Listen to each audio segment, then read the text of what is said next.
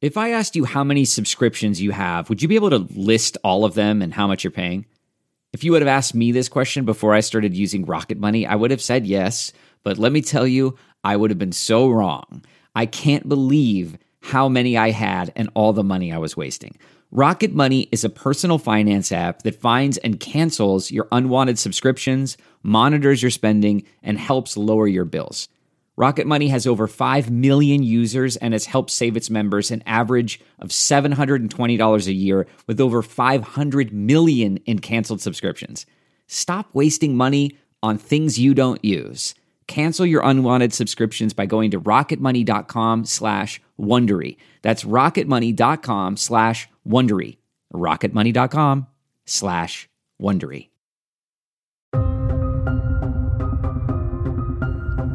This is America Changed Forever from the CBS Audio Network. I'm Gil Gross. Coming up later in this program, we'll have an exclusive CBS News interview with the president. But we start off with Dr. Ben Carson, a member of the president's cabinet. He is, of course, the Secretary for Housing and Urban Development and also a pioneer in the field of neurosurgery, giving him medical expertise at an interesting time in America's history when housing and medical concerns are all coming together. Dr. Carson, pleasure. How are you? I'm doing very well. Very nice to be with you. Before we get into some of the other topics in the news, one of the areas of biggest concern, of course, right now with housing and what's going on with the virus is that in a matter of days, Federal eviction protections will expire, possibly putting millions of families out on the street. There are, of course, some local protections that remain in place in some parts of the country, but that still leaves millions of Americans without a safety net. Are those protections from eviction on the federal level going to be extended? Uh, that that will be up to Congress. They, um, they're the only ones who have the power to do that. But it doesn't mean that we're not paying very close attention to it. Uh, that's why last week we released our uh, anti-eviction toolbox, which has a lot of information in it for renters in terms of what's available to them, as well as to landlords and uh, PHAs in terms of what they should do. Uh, also, we have uh, over 1,700 housing counselors, and we tell people how to get in contact with them, and we encourage landlords to work with their tenants early on. Don't wait till the last minute. And also, we have a rent recertification program. So if you're a renter uh, on a government program and you don't have a job or you have greatly decreased hours and your salary has gone down significantly, your income can be recertified. And of course, your rent is based upon your income.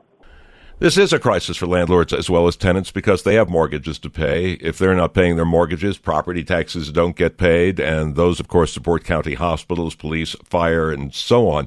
One of the things we're hearing on the landlord side is that, look, I'm a small landlord. The large ones get PPP, but when I went in, they said, I'm not eligible. So what do we say to them? That's why uh, the government's been asking the lending organizations, the servicers, to reconsider uh, extending and broadening the extent of the forbearance that's that's provided. But obviously, the real answer here is opening up the economy again and getting people back to work. Well, we want to reopen, of course, but look at what happened recently with some of the states that did try to reopen Arizona, Texas, Florida. We look even overseas at Israel, which had numbers that were greatly reduced and seemed to almost have the virus defeated. They reopened their schools in mid May, and one month later, their virus numbers just exploded. So, how do we reopen safely? We need to swallow our pride and look at the places that have been able to reopen successfully. What are they doing? One of the things you'll notice when you see uh, news about what's going on in Europe is almost everybody has a mask on. Uh, and what I think we need to do is teach our young people who feel like they're invincible and invulnerable and for the most part, they are to this virus. But we need to teach them to assume that they are asymptomatic carriers, particularly if they're around an elderly person or a vulnerable person. That's how we can really depress the curve very, very quickly. You are, of course, a member of the coronavirus task force. We don't see as much of the task force in public these days. Is it, with this recent surge, still meeting daily, and what are its major concerns?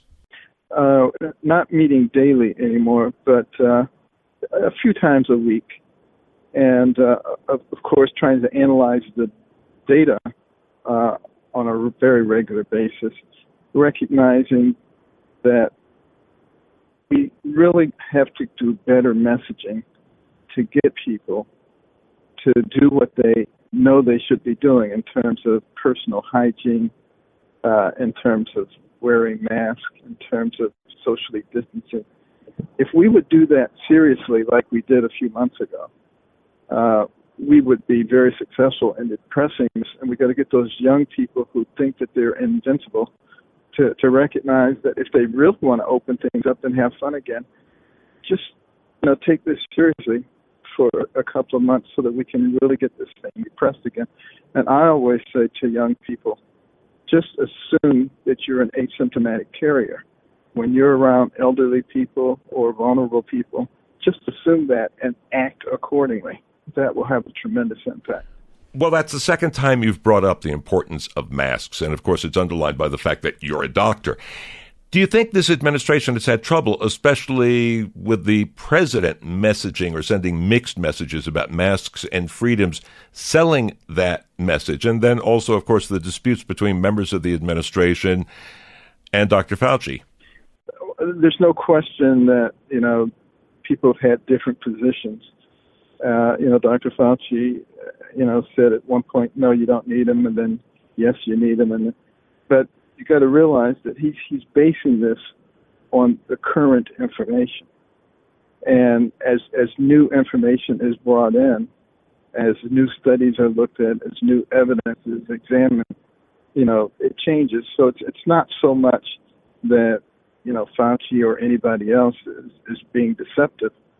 It's just that you know they they don't always have all the information at hand at the time. Final question, since we're about to run out of time, let me ask you about a question coming up in politics that directly affects your office, and I haven't heard anybody ask you about it. The Biden campaign has been pushing the idea of making the federal housing voucher program, known as Section 8, universal. In other words, pushing Congress, and yes, it would have to be Congress, to make Section 8 available to every low income family who qualifies. That means, of course, a lot more money. Right now, Section 8, as you know better than anybody, is limited by a cap of money Congress provides for it. Fully funding it would make 11 million people more eligible. What do you think of that idea? Well, first of all, you've got to consider the fact that a lot of people who have Section 8 vouchers still can't find a place to live. You know, what we really need to concentrate on is making more affordable housing available. And in order to do that, you know, we have to ask ourselves what are the barriers that are preventing us from utilizing some of the knowledge, some of the technology that has been developed uh, to create affordable houses. If we would concentrate on that, I think the other problem takes care of itself. Could HUD do a demonstration project or something as to how to develop more affordable housing? Oh, well, they have them. Believe me, we have um, amazing technology and things that can be done. The problem is you've got all these jurisdictions that say, no, you can't build that here no, you can't be in our area. That's the problem, and uh, and, that, and that's why we concentrate so much on getting rid of those unnecessary regulations. A lot of regulations have been on the books for 20, 30, 50 years.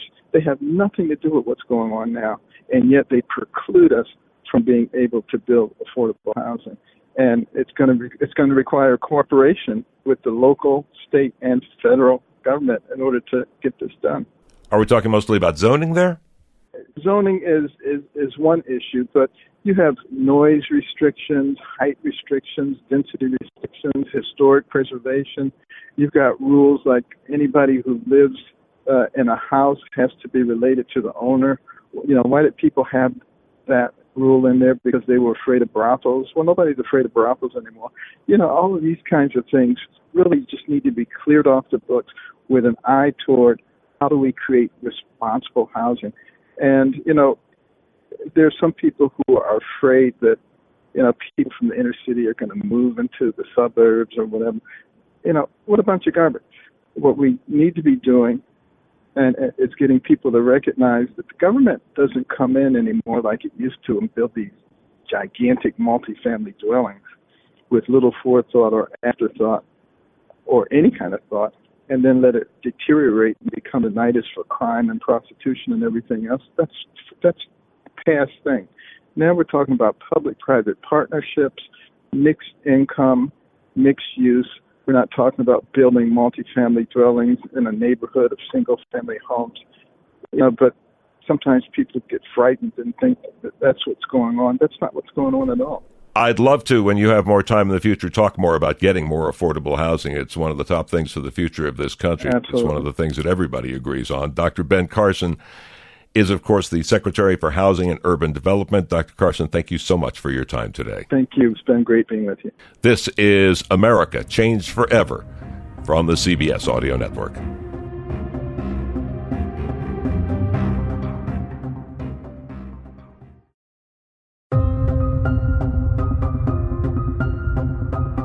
Welcome back to America Changed Forever from the CBS Audio Network.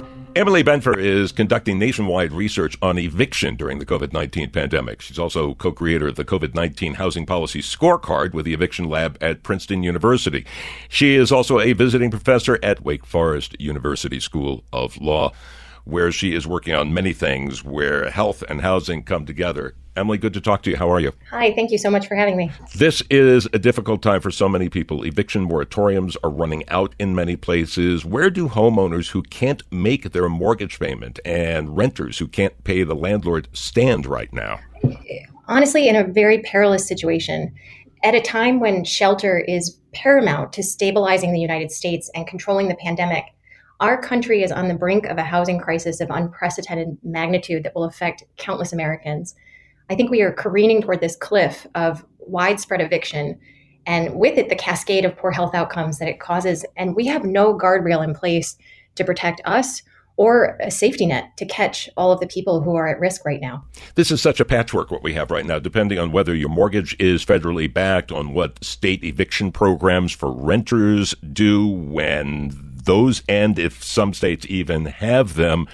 I mean, as a practical matter, I have seen some recordings of evictions that are, are, being done in court on Zoom where it appears that neither tenant nor landlords have any idea what programs may be available to them. That's right. The, the patchwork across the country is really hard to navigate. Many states have tried to approach this by placing partial bans on evictions, but they vary in the strength of protection, the phase of eviction that's forestalled, the type of population that's protected from eviction. And so it's hard for people to navigate that system, let alone to understand what the federal moratorium entailed and which properties it applies to. In, in response to the increasing risk of eviction, these federal and statewide moratoriums were issued, and they, they only provided temporary interventions. So, temporary unemployment insurance and limited funding for rental assistance. And that has prevented widespread homelessness for the immediate time. But as soon as these moratoriums and insurance expire, and they will at the end of July, states do not have strategies in place to prevent widespread eviction. And we think that renters will need approximately 14 billion per month to stay housed once this expires. And without the financial assistance and the nationwide moratorium, court officials, researchers, housing groups, unanimously expect evictions to reach unprecedented rates. I mean, at some point, these moratoriums end, as you're pointing out, and among many things, landlords may ask for a lump sum in back rent. Uh, some of them just to prevent themselves from losing the property to the bank because they may not have been able to make mortgage payments. Correct. The, one of the issues here is that the, this is not just about the tenants who are facing eviction. The housing market itself is really foundational to our country's stability. And when the rent goes unpaid, they're not the tenants are not the only ones bearing the brunt of the crisis. States, cities, school districts, landlords will all suffer along with the renters. When those payments stop, property taxes stop, mortgage payments stop, building maintenance, employee salaries all stop. And these payments are the declining rent payments are the most likely to affect small landlords who, like the renters, lack a financial cushion to ride out the pandemic. And so the United States is really in a position to respond to the entire housing market in order to stabilize our, our economy and our communities. And this requires both rental assistance and mortgage assistance to ensure that we can weather this storm. Yeah, some of the landlords have been saying, uh, we're talking here about small landlords, some of the small landlords are saying, uh, look, I asked whether I could get a small business relief program, and they said, well, do you have a corporation? I said, well, no, I'm just a guy who owns a building, and I've got these tenants. And they said, well, no, you don't even qualify for any help at all. And when they're not paying property taxes, yeah, that affects county hospitals, fire, police uh, so so many people. So this is a spiral that involves renters, that involves landlords, such a large number of people. Absolutely. Eviction is not just about relocating to alternative housing. It affects the entire community because we rely on the housing market. And it's also a traumatic event. It has negative consequences at both the individual and family level, and that spirals into the communities and the state across the United States. It can cause a family to experience decline in mental and physical well being, ruined credit scores, homelessness, job loss, just to name a few of its effects. And all of these have societal costs. So we are just shifting the, the damage onto other systems and onto our communities.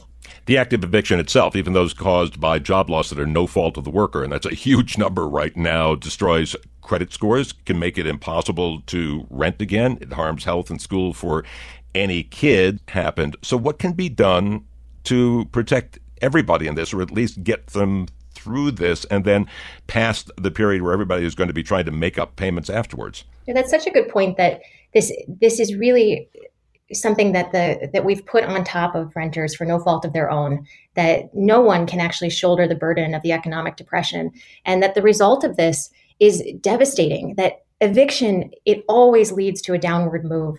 It leads to unemployment residential instability homelessness academic decline and negative health consequences for adults and children. And all of those have significant high cost expenditures for healthcare and society and they also have long term outcomes, especially for children. As an, as an adverse childhood experience, eviction leads to poor health in adulthood, it's shorter life expectancy, and a host of problems that we are really guaranteeing a downward trajectory for children who face eviction and who across the country are about to watch as their beds and their toys and their home is piled up on the curb or locked up in storage. So, on top of that emotional trauma, it leaves this physical wreckage in the aftermath.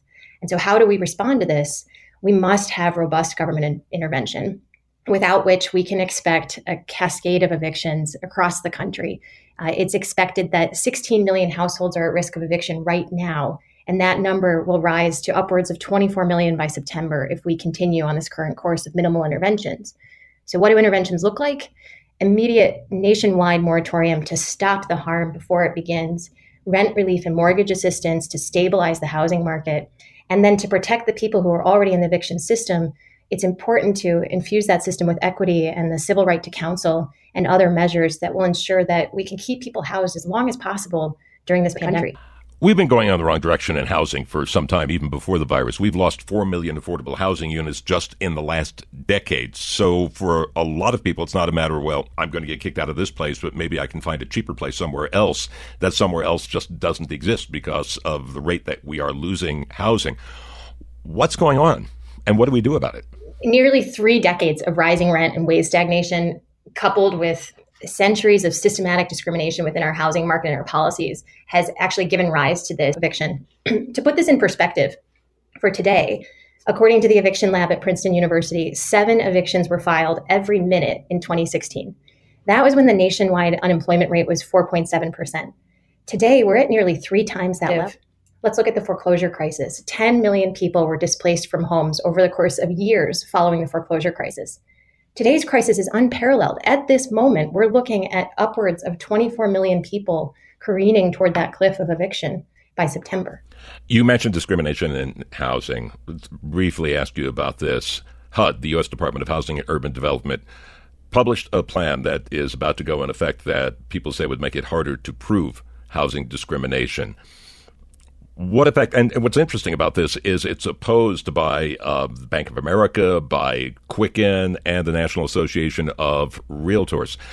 Uh, how much of an effect do you think that this could have on renters? HUD has a legislatively prescribed duty to provide safe and decent housing for Americans. And part of that means redressing the United States' sordid history of repeatedly infringing on the rights of low income communities and especially people of color. And that is perpetuated by the current administration's efforts to dismantle fair housing, and this is no exception. Uh, this is an abandonment of civil right protections, and the effects will be increased discriminatory housing practices, increased racially discriminatory um, outcomes. And, and it's critical that we move in the opposite direction and try to redress that in order to provide for equal access to housing and opportunity in our communities. Final question. Where we are right now with, with all of what we've talked about, is there something that HUD should be doing that it's not doing? HUD has an unprecedented opportunity to actually uh, infuse the housing market with stability, with affordable housing, um, with access and opportunity, communities of opportunity throughout our country. There have been numerous proposals that HUD has um, ignored or discarded over time and has worked hard to dismantle some of the the advances that we made over the last decade. Uh, so there are plenty of opportunities. I think ultimately HUD uh, Congress, our entire nation, we have to define our post-pandemic reality. We were given unprecedented opportunity uh, by with the pandemic, which elevated, highlighted, magnified all of the underlying root causes of housing instability in our country and the unaffordability of housing. We can now address those root causes. So the question is, will we callously stand by as families are turned out on the streets solely because the economic depression proved too heavy to shoulder? Or will we finally stop ignoring this issue and postponing interventions by providing safety and security of a home for all Americans? I think if if if we answer the call, if if humanity reigns, we won't hesitate to choose the latter. And it's my hope that that's exactly what HUD and Congress will do. Emily Benfer is co creator of the COVID 19 Housing Policy Scorecard with the Eviction Lab at Princeton University, visiting professor of law at Wake Forest University School of Law. Emily, thank you so much for being with us. Thank you. You're listening to America Changed Forever from the CBS Audio Network.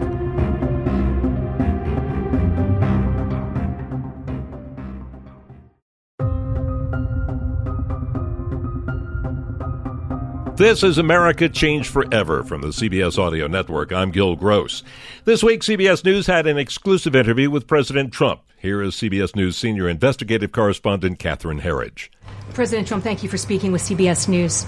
Over the weekend, you went to Walter Reed and you wore a face mask in public for the right. first time. What message were you sending? Well, I think when you're in a hospital setting, and uh, in the case of uh, Walter Reed, I went to see the troops that have been very badly injured in some cases. One had just come out of an operation. And I think I really have that obligation to do that. Mm-hmm. I was still, you know, quite far away, mm-hmm. but I don't want to be far away. I want to hug them because they're they're really great mm-hmm. heroes, amazing heroes. So, and I, I did put on a face mask. I have no, you know, I've had them on before too. Mm-hmm. I have no problem with but in that. Pri- but in private, not public. Well, you have to understand, I'm probably the most tested person mm-hmm. in the world, and I can guarantee the people that come see me are all tested. No matter who they are, they're all tested. I, I, so. I understand that. The yeah. Surgeon General told CBS News that if we could get a critical mass of Americans to wear face coverings in the next two to three weeks, we could really turn this around, crush the spike in cases that we've seen. Will you tell the American people to wear a face mask? Well, I'd say listen to that instruction. Uh, they but said, the Surgeon General so said do, on the weekend that they were trying. To do. Well, that's really, okay. That's you know, okay. and I don't mind science. if people change their mind. I'm not holding it against Fauci or him or anybody else. Wearing a mask is a public health issue. Why has it become such a political issue? It is a political issue for a lot of people. It's not a political issue for me. I would wear it if I'm in, in, contact with people, if I'm close to people. And I have worn it before. You saw that. I think I was in Detroit. Mm-hmm. I was in numerous locations. I have had them on before. Your uh, thinking on your thinking on masks has evolved. You've learned more about it. You feel that not evolved. No, I'm I'm okay from the beginning. Mm-hmm. I think if I'm a, in a hospital. Mm-hmm and if I see doctors and I see patients and I'm near patients, especially even from protecting a patient from me, I view it almost as important, maybe more important in a, in a lot of ways. People don't think of it that way. They think protect the, you know, the president. I see. I really say, protect these incredible soldiers who have just been through massive operations so, that you don't right, even want to think right. about. If it's about personal responsibility, will you tell Americans to wear a mask?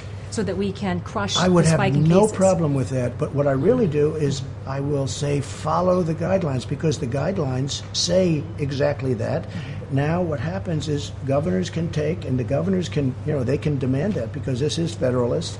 The governors can demand that, and some so, of the governors do. So you believe the responsibility rests with the governors on face masks? Well, yeah, and they also they also may go feds. by guidelines, and they can have their own guidelines, but they go by the CDC guidelines. And right now, that's saying wear a mask, and that's okay with me. That's good.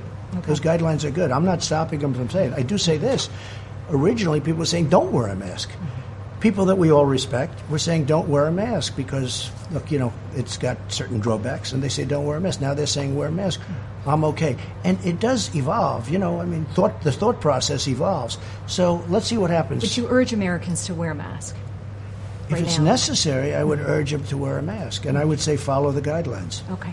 Um, let's talk about testing. Back in March, you said every American who wants a test will get a test. But one of the major labs in the U.S. announced today that the average wait time for a result is about seven days. So is the national testing strategy working? Uh, working. We have 45 million tests as of, I think, today, approximately 45 million tests. No other country tests like us. But seven days, a seven-day waiting period is a long Sure, period of time. Is you- that is that is sure, that acceptable? But you don't say the fact that we've tested 45 million people, and we have all types of tests. You have tests where you send it away, and you have tests where they can do it right there. We have at the White House and at other places a five-minute test. It takes five minutes. The, the best thing we can do is we're doing more and more of them is on-site testing. So you can wait a half an hour. You can wait. In some cases, like in Abbott, you could wait five minutes for Will, the test will you push for more on-site testing? I like it the best. I mean, I like it the best. It might not be as accurate, by the way, but I like it the best. I just want to interject because I think a lot of Americans want to hear that on-site testing will be fast-tracked by you. How how would you do that? Well, it is being fast tracked. Many people, I mean, you're bringing up one example, but many people are saying we can't believe how fast it's working. Mm-hmm. Are we doing too much testing? We're doing test. I don't say too much because it can lead to a trend and you can find out where it's happening. So I don't say too much. You reposted a tweet yesterday saying the CDC and health officials are, are lying. You understand this is confusing for the public. So No, who, when who I repost a tweet, like I'm just giving- or the Yeah, I didn't make a Medical comment. professionals I did. I reposted a tweet that a lot of people feel, but all I'm doing is making a comment. I'm just putting somebody's voice out there. There are many Let's voices. talk about Dan Scavino because he posted a cartoon of Dr. Fauci. And the allegation is that your staff are spending a lot of time attacking one of the premier medical professionals in this country. No, I like Dr. Fauci. To me, he's a really good guy and a nice guy, but he's made mistakes.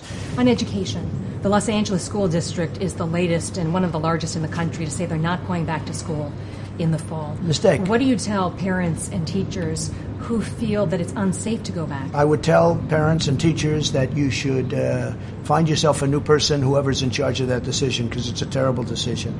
Because children and parents are dying from that trauma too. They're dying because they can't do what they're doing. Mothers can't go to work because all of a sudden they have to stay home and watch their child, and fathers.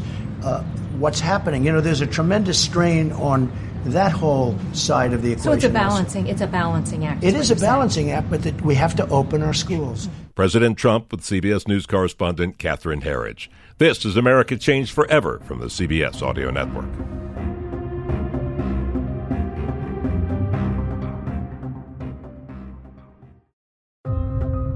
Welcome back to America Changed Forever from the CBS Audio Network. I'm Gil Gross. In this battle against COVID 19, we face not only an immediate medical peril, but also the need to address shortcomings in our readiness for such an event that health officials and reporters have been warning us about through multiple administrations over decades.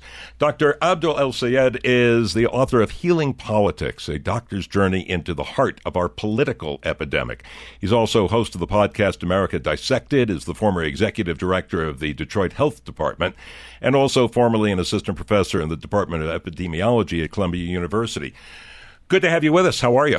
It's great to join you. I'm doing um, as well as can be, given the given the context, and I really appreciate you having me. Uh, we appreciate your being here. As an epidemiologist, I've heard you describe this as a toaster fire, which I like because it's so much easier to imagine than, uh, and weirdly more of a pleasure to imagine than thinking about a bureaucracy. But what do you mean by that? Yeah, that's right. So you know, w- when you think about it, um, every fire starts as a spark, and uh, we often pay attention to them when they get really big. But we do a lot of work to prevent them from getting big. We all have uh, fire alarms in our homes and we have fire stations in our communities. All of those are about preventing fires from getting big in the first place. And then, you know, if, if, if you need to, battling them uh, it, when they do get big. It points to a, a general level of disinvestment in basic public goods and public services that we've had in this country for a very long time um, that have led us to where we are. I have a friend who was on one of the earliest of our broadcasts, Laurie Garrett. And I've known Larry since the late 80s. And during all that time, as a health and science journalist, she's been warning that the country uh, no matter whether it was a Republican or Democratic administration, was completely underinvested and unprepared for something like this. And it seems that's the case only more so. That's right. That's right. We, um, you know, we had we had done away with the pandemic response unit in the National Security Council. Uh, we had cut funding for the CDC. Funding for state and local health departments has dropped by 45% over the past 20 years all of those things have left us fundamentally unready uh, for what we knew was coming. You talk to any expert in the country. In fact, there's tape of Dr. Fauci talking about a forthcoming pandemic in 2017. Um, we knew it was possible, and we also knew that climate change was making it increasingly probable. And yet we disinvested from the things that we needed in the first place. And all of it speaks to a culture of cutting uh, public goods and public services when you know we we want to trim budgets, but we don't exactly know uh, or think about why folks put those line items in those budgets to begin with. And um, you know, I, I, the other analogy I like to use for public health is like the castle wall. And you can imagine, you know, a wayward king uh, three generations after uh, the castle was built and the wall was built, and asking, why do we need to spend so much money upkeeping the castle wall? Well, because the minute that you cut the castle wall, uh, you realize that there are uh, enemies from uh, from afar who are looking uh, for uh, those weaknesses in your defenses. And in this case, that's exactly what uh, these viruses can do. And um, when they make the jump into humans, and we don't have the science that we need to take them on, and we don't have the public health infrastructure that we need to take them on, this is what happens. The castle wall gets breached, and um, the, the, the castle gets taken over, and, and here we are there's always been a political element to healthcare. The major part of that, one that you've been involved in, is whether or not that we should have a national healthcare program, Medicare for all, is expand the Affordable Care Act, uh, be all private, or what. We've never seen politicizing health on the level that we have here, though, where it goes into actual recommendations into how take how to take care of yourselves, such as wearing a mask. That's right, and um, it really is just it's it's so sad to see because you know wearing a, a, mask is is not a referendum on whether or not you believe in in liberty or freedom. In fact, I think the freedom to be able to breathe because you don't have a deadly virus in your lungs is is kind of the freedom that I'm I'm looking for. Um, and if I have to wear a, a, mask, even if it's hot and annoying, uh, to do that, then you know so be it. Um, it's frustrating because, in a lot of ways, this is driven by a politics that um, has been coming for some time, a politics that uh, wants to uh, oppose any any system or any source uh, of authority or of expertise outside of itself. And um, and we're seeing that you know to devastating consequences, given the fact that uh, of all high income countries in the world, no country has suffered the number of deaths that we have, and no country is still dealing with uh, the the the runaway spread that we're seeing here. Um, public health has always been political because in the end, politics is about the choices that we make about scarce resources. And, you know, in the end, health is a scarce resource and healthcare certainly is a scarce resource. The question we have to ask ourselves, though, is if uh, we are willing to make the investments uh, in the, the short and long term that can improve well being for all of us, or uh, we are more interested in allowing us a, a, few people to make a lot of money uh, uh, on a system that uh, that we have right now. And I will say that the discussion about how we provide health care is imminently related to the question of what we do to protect our public health. In a system that says that health care is a commodity to be traded and profiteered off of, there is no real incentive to keeping people healthy because, of course, you only got paying customers when they get sick. And that's a question we all have to deal with over the long term as it reverberates through our healthcare system. You only disinvest in, in, in public health, which is about keeping people healthy, uh, when in fact there's a real incentive to make money off of people when they get sick. And this happens across our healthcare system. I'm not saying that that's what's operating in the short term right now, but I am saying that over the long term, it has created a healthcare system that was unready to prevent a massive, massive pandemic or deal with it when it hit us. This pandemic has demonstrated the fundamental flaw in assuming that health insurance should come with employment. Because the minute you lose your employment, which a lot of people have lost, you lose your health insurance too. And the cruel and bitter irony of it is that it's happening in the middle of a public health crisis, a pandemic. A lot of people nowadays work jobs that don't come with health insurance benefits simply because we're trading jobs for gigs. Something I talk a lot about in my book, Healing Politics, that this trading of jobs for gigs has left people without the basic means of a dignified life that we used to be able to expect from a job. And so, if we're going to allow that kind of decoupling, then it's on government to stand up and say, well, listen, um, we need to, to be able to provide people something that is so fundamental to their lives and livelihoods as healthcare uh, without them having necessarily to have a certain level of uh, of employment. As a final question, let me ask something that I think probably goes to the heart of your book, Healing Politics, a doctor's journey into the heart of our political epidemic, which is not so much something that we talk about a lot about what specific steps do we need to do. And I think you've hinted at some of the things that you favor. But in terms of the way we look at at healthcare, our attitudes about it, our attitudes about mental health care, all of that. Where do we need to change there? Because that's kind of underlying the will to act on all of this. We need to decide that in our country, everybody's health matters. And that as this pandemic is showing us, we are as vulnerable as the most vulnerable among us. We are as susceptible as the most susceptible among us. We have to be focusing not just on ourselves, but on our collective whole. And it forces us to rethink the way that we provide these basic public goods and services. No longer can we allow corporations to exclude the poorest among us and people of color disproportionately and people in rural communities disproportionately. It's a choice that we as a collective have to make, and it frankly starts uh, with the people who are in power deciding to make it. Dr. Abdul El Sayed is the author of Healing Politics, a doctor's journey into the heart of our political epidemic, the host of the podcast America Dissected, former executive director of the Detroit Health Department, and formerly assistant professor in the Department of Epidemiology at Columbia University. Pleasure talking to you. Thank you for spending the time with us. Gil, it was my privilege. Thank you so much for having me. You're listening to America Changed Forever from the CBS Audio Network.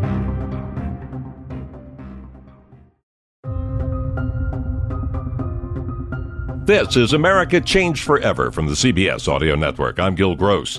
In the 1918 flu epidemic, the U.S. military was hit hard, and no one wants that to happen again. CBS News correspondent Mark Strassmann is at the center of the effort. This is Parris Island, where they make Marines. It's boot camp hell for any recruit from east of the Mississippi. I'm standing in an area known as Leatherneck Square, and all around me, recruits are going through a confidence course. Here is what they're up against. The course itself is challenging. It's summer in South Carolina, and now their breathing is even harder because they all have to wear masks. It's one more way the Marines are trying to keep an invisible threat outside the wire at Parris Island. They're Marines in training already facing their first battle COVID. It's why they're quarantined here at the Citadel for two weeks before heading to Parris Island. COVID 19 is brand new and we don't know much about it. But the Marines, first to fight, believe a COVID counterattack starts with cutting edge research. Good, let's get on camera then. Immunologist Andrew Letizia is also a Navy commander. He's leading a Navy Marine deep dive into why young people like this group fight off COVID better than most. For the military, the virus threat can lurk anywhere. So you'll have uh, individuals that are training together, they are eating together, they are in barracks and sleeping together as well. Certainly, respiratory viruses, including COVID 19, can spread like wildfire in that, in that situation. It did aboard the USS Theodore Roosevelt back in March. 1,200 sailors aboard the naval aircraft carrier tested positive while at sea in the Pacific. One sailor died. The COVID threat was on the radar of every military branch. No one saw this coming. Colonel Rico Player commands the COVID task force at Parris Island. This study, I think, is, is critical because there, there's so many unknowns. How much of your time now is spent trying to keep your folks healthy? 80%, 90%, depending. Uh, it affects all of us because we can't see it. We, we, you know, it's everywhere, but nowhere. At the Citadel, Letizia's volunteers give saliva samples, nasal swabs, and blood draws. Anyone testing COVID positive will be tracked and retested at least six times over eight weeks. Researchers here also want to learn more about how the virus spreads and how long someone's immune system will keep up the fight. Trying to figure out who makes antibodies? Does everybody make antibodies? How robust is that antibody response in order to identify the virus and effectively neutralize it in the future if you were to be re-exposed. We can then apply that knowledge of our immunology towards developing the next frontier of medicines as well as vaccines. And compare their findings with the immunologies of people more vulnerable to the virus. For the Marines, beating the virus would help protect their operational readiness. But this research could also reach another battlefield.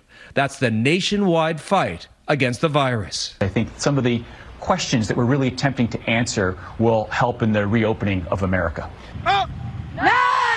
This group needs to stay healthy.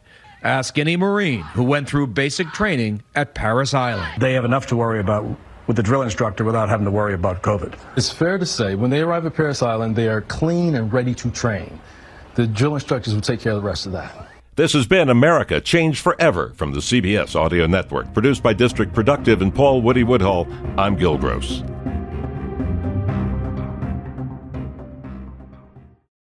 The Hargan women seem to have it all. From the outside looking in, we were blessed. My mom was amazing. But as detectives would soon learn, there was a lot going on inside the Hargan household. Ashley and I have been calling my mom and the house and Helen. Okay. No one's answering. 63 year old Pamela Hargan gunned down in her own home. Her youngest daughter, Helen, lay dead upstairs. Patrol, when they arrived, assumed or thought that there might have been a murder suicide. But for the detectives on the scene, there were things about the scene itself that were concerning to us on day one. Who would want to kill their mother and their little sister? There is no boogeyman here. It is exactly who we think it is. I'm Peter Van Sant from 48 Hours. This is Blood is Thicker The Hargan Family Killings. Listen to Blood is Thicker The Hargan Family Killings early and ad free starting May 1st with a 48 Hours Plus subscription on Apple Podcasts.